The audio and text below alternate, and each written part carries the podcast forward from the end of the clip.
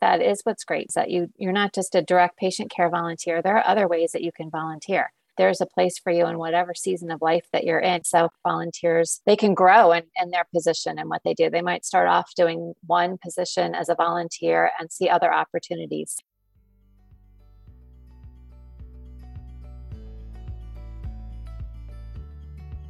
Hello, and welcome to What's Important to You, a podcast created by Montgomery Hospice and Prince George's Hospice Center for Learning, with only one goal in mind, and that is to amplify the volume and reach of diverse voices in healthcare.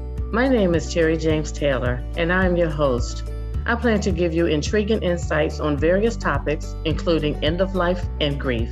I want to open your minds to new perspectives on often overlooked topics. Welcome, everyone. Today's episode is volunteer services, dedication, and commitment to end-of-life care. And we hope this discussion will help raise awareness about the various areas and facets of care that our volunteers cover within our volunteer services department. It is my pleasure to have Heather Boyle, the Director of Volunteer Services and Complementary Therapies, here with us today. Heather Boyle has worked at Montgomery Hospice and Prince George's Hospice since twenty ten, first as a volunteer manager, and most recently as the Director of Volunteer Services and Complementary Therapies. She is responsible for recruiting, training, evaluating, and supervising over three hundred volunteers. She has taken her passion for music and veterans to help develop music programs and to the We Honor Veterans program at Montgomery Hospice and Prince George's Hospice. Thank you, Heather, for being with us today. Hey, thanks, Terry, for having me today. It is also such a pleasure being a volunteer myself, and used to be a volunteer coordinator for facilities teams. One of the things that I liked most about volunteering was being a direct care patient volunteer, in addition to taking the bereavement training as a volunteer. I still have the pleasure of working with the Tea Time volunteers over at Casey House, and I also still have a really close rapport with the outreach volunteers and working with administrative volunteers, who is a tremendous help for the receptionists these days. So it's such a pleasure in working with the volunteers and being a volunteer. We'll be touching on all of these topics and more. We're in for a treat today. Um, Heather, I'm going to jump right in, and I'm going to ask you, how would you describe your volunteer program? I just, it's so important to talk about our volunteer program, because I think we just have really an exceptional volunteer program at Montgomery Hospice and Prince George's Hospice. The time and the energy that our volunteers put into their work make it possible for our staff to offer the very best care that they can to our patients. I, you know, when I also think of it, I think of it as being a robust program. I think of it as being a professional program. We consider our volunteers professional volunteers, um, and that's because of all the background and all the, the training and everything that we give them. So it's such a diverse, so many diverse opportunities that we can offer our volunteers. They can grow in, in their position and what they do. They might start off doing one position as a volunteer and see other opportunities. So it's um, definitely a place of growth too for volunteers. Absolutely. I agree with that. What makes Montgomery Hospice and Prince George's Hospice volunteer program exceptional? Tell us a little bit about the training. Yeah, I mentioned the training, that I think it's really unique. There are requirements as to what volunteers are required to learn. And I have to say that we do obviously offer those things, but we offer so much more in our training. It's so much more of a comprehensive training. It's not just learning about policies and procedures. Um, we're talking about end-of-life care. We're talking about death and dying. We're talking about boundaries a lot. And that's the one way I think we are able to retain our volunteers, is that we do feel that boundaries are very important. And so we do talk a lot about that in our training. And our training too, they get to meet everyone in the organization, everyone from the C E O all the way to nurses, chaplains, social workers, home health aides, philanthropy, bereavement. They just learn about every single nook and cranny of Montgomery Hospice and Prince George's Hospice, because really they're out there being our ambassadors in the community, as well as when they're with their patients. And that's just so important that they understand what we're all about. Mm-hmm. Absolutely. I always feel that the training is so good. Even us as employees can take that training as well. Well, it's funny because some people ask what's required, you know, when they're inquiring about volunteering, and mm-hmm. we tell them that it's just about twenty-four hours of training, and they just look at us like, oh my gosh, you've got to be kidding me. But at the end, they say to us, you know, I've been in professional Fortune five hundred companies with trainings. And this is by far one of the best that I've ever been to, because it's just interactive and it's just comprehensive. And um, I think they appreciate the professionalism that we put into it. Absolutely. And we do put a lot of that in there. Tell us a little bit about direct patient care. Going in, we're going to talk about the different areas of volunteers that we have that they can work in as well. But let's start with direct patient care volunteers. So most of our volunteers actually are direct patient care volunteers. Probably eighty-five percent they are supporting the team, the hospice team, which involves all the professionals, but they are sitting at the bedside of patients in facilities and homes and really wherever home is. That could be in a group home, it could be in an assisted living, it could be in a, a nursing home, it could be in an apartment, it could be anywhere. Wherever home is to that patient is where our volunteers will visit with them. And so that involves sitting at the bedside, sitting there and spending time with them. Um, it can be you're sitting with the patient in their home, giving respite while their loved one or their caregiver are out, or just taking a break for a couple of hours. It can be that you're in a facility, um, that you're visiting several patients on a floor, checking in on them, spending time with them. It can be that you're sitting at the bedside quietly, holding their hand. It can be various activities, listening to music. It can be that you're actively engaging with them. You could be playing a game. You might be working on a memory book. You might be writing letters to your family. Or it can also be supporting the patient by going grocery shopping, walking their dog, feeding their birds, anything that would support and kind of bring them comfort um, during this time is what our volunteers do. But in the end, you know, obviously with, with what we do, hospice patients decline, and there comes a point where you're not able to be that interactive anymore. And the ability to be able to sit quietly with someone at the bedside and hold their hand, share that space with them is so important. And, um, and it's a skill. It's a gift that you have, but it's also a skill that you can learn and something that you can learn to do better each time. So um, patient care is just, it's very important um, and gives, it really helps the families. It is. And have it, and just sometimes volunteers may think that, oh, that's not the big deal, but it really is. Um, sometimes the family members, they just may want to take a nap. To know that you're there, just being in the presence of their loved ones and allow them to rest a little bit. Not necessarily always going out to do something, but just so they can get a nap and relax. I thought that that was always very important too. Right. Absolutely. Mm-hmm. So at this time, we're going to talk about our administrative volunteers and the impact that they have on our staff. Well, they have a huge impact. I was just talking to one of our administrative volunteers today about some data entry that she was doing for us. And administrative volunteers come into the office to help with, like I said, data entry. They do some filing for us. They answer phones for us. They help out in bereavement in different areas um, with different filing and mailings and things like that. So even if someone isn't interested or isn't comfortable doing direct patient care, there's still a place for them. Um, we have plenty of opportunities for people to volunteer without having that patient interaction.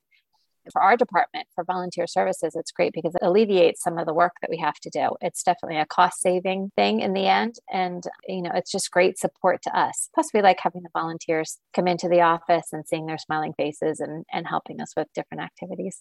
Mm-hmm. And I'm a testimony for the administrative volunteers. We have one of the things that is really great. The administrative volunteers, they do so much. And we have a volunteer who's very special for us at the reception desk.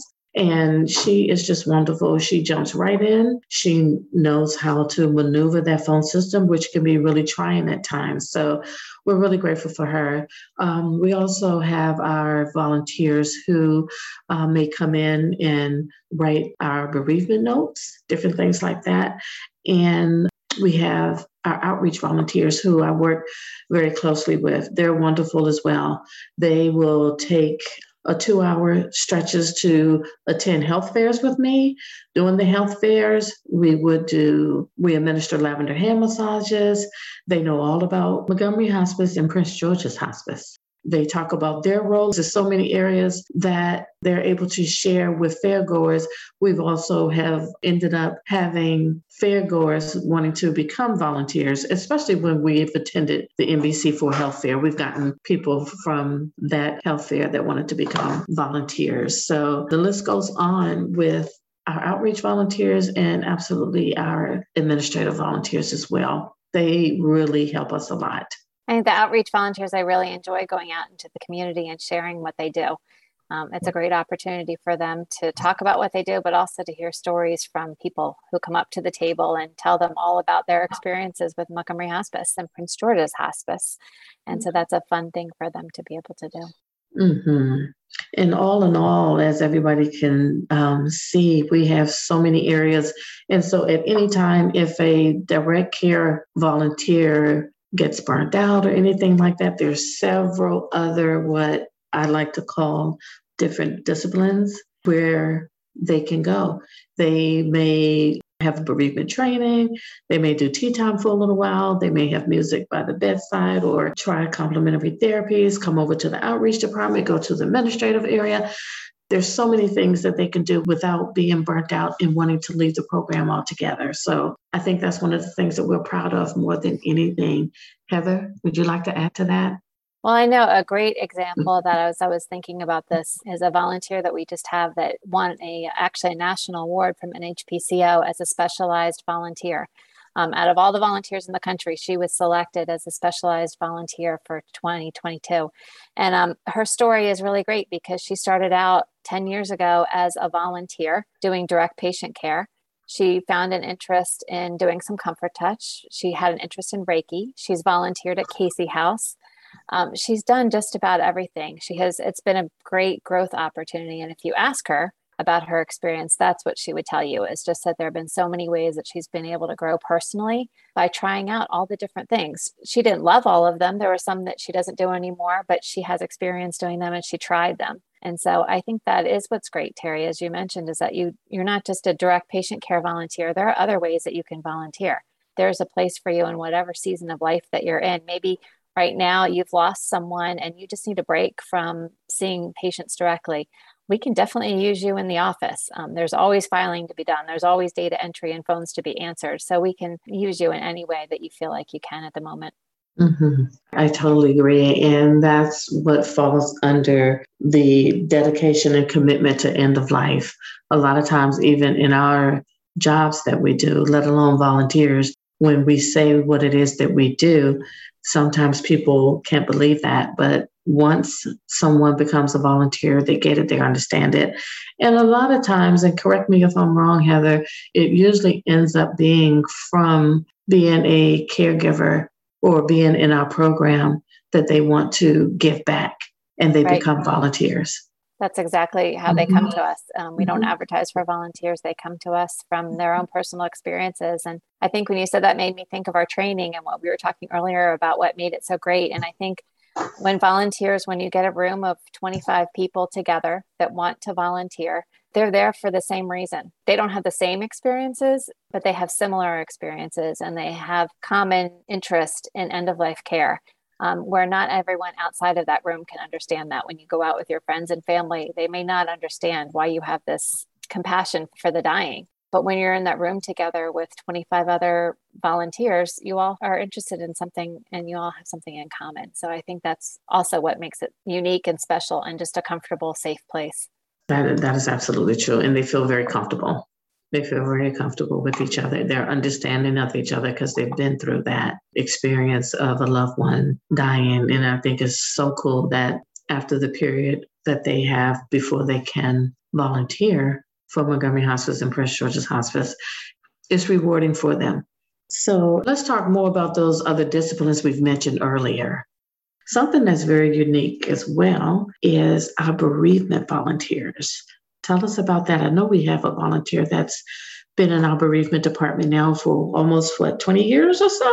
I think so. I Close think she, I, I think most people think she's a staff member because yeah. she's been there so long, mm-hmm. but she's great. And bereavement volunteers are important too. I mean, they're all important, but at Montgomery Hospice and Prince George's Hospice, we have a unique bereavement program, and it's that we follow our patients, the families, um, and loved ones of patients for a year after the death. Um, so obviously with that comes a lot of follow-up. Um, there are phone calls to be made. There are mailings to be made. There are support groups, and volunteers are trained in order to be able to help with those things. We do ask that the person takes our volunteer training and is a volunteer out in the field for at least a year before they take this additional training. Um, it just provides a good foundation for being a bereavement volunteer. But we have volunteers. They make calls from their home. So they will check in on loved ones. Um, and so that's something that can be done from home. They don't even need to come into the office to do that type of thing. And um, and then the groups as well. So it's a it's a unique place that people can use their talents to to volunteer. Mm-hmm. That's also helpful in kind of a twofold too, not only with bereavement, but helping administratively as well in, in, in some ways, because they have paperwork and things like that too. And that longstanding volunteer, I remember taking the bereavement training. It is it is amazing work that's being done by our volunteers. And then we have another special area, which is Casey House and the different things that our volunteers do there. But I would like to first start out to talk a little bit about our Tea Time volunteers. So Casey House is our inpatient facility with fourteen beds. And we have volunteers staffed at Casey House from ten to sometimes seven o'clock at night, seven days a week. They rotate at two-hour shifts in and out of Casey House. Part of that is what we call tea time, and that's offered twice a week. We have a great room at, at Casey House in which the volunteers gather together and make sandwich. They have sandwiches that they put out as well as tea and coffee, and they go around to the different rooms and invite the family members and the loved ones to come out and join them for a, a cup of tea and a snack. And it's a great way to give the loved ones just a, a little bit of a change of scenery, a little bit of break. It gives them a time to meet with other family members. Obviously, they all have a lot in common, and it's nice to just have a little bit of a break and sit down and enjoy a nice cup of tea in a teacup, not a not a paper cup, not a paper plate, but a nice teacup with a saucer, you know, pretty napkins, flowers. They just, the volunteers do a great job of making it such an inviting atmosphere. And um, a lot of great conversations happen at that table. So that's something that we really love for our tea time volunteers to do. Mm-hmm. A real tea time. And yeah. and it, there's sometimes with, when our patients are ambulatory that they join as well. I've seen that. Right, right. Yeah, mm-hmm. yeah, it's a fun thing. So there are a lot of different things you can do at Casey House. I mean, that's just one aspect of Casey House volunteering. Um, we have volunteers that I mentioned that are in every day um, that visit all the different patient rooms, um, go and sit, offer hand massages, offer just time with the patient. We have some volunteers that come in once a week just to help uh, load supplies and unload supplies. We have volunteers that just do all different kinds of things to support the people at Casey House. Mm-hmm. And one of our main things, which really happens over at Casey House, music at the bedside, those volunteers. And I know that a lot of that goes on over at Casey House. Right. Share with us what they do.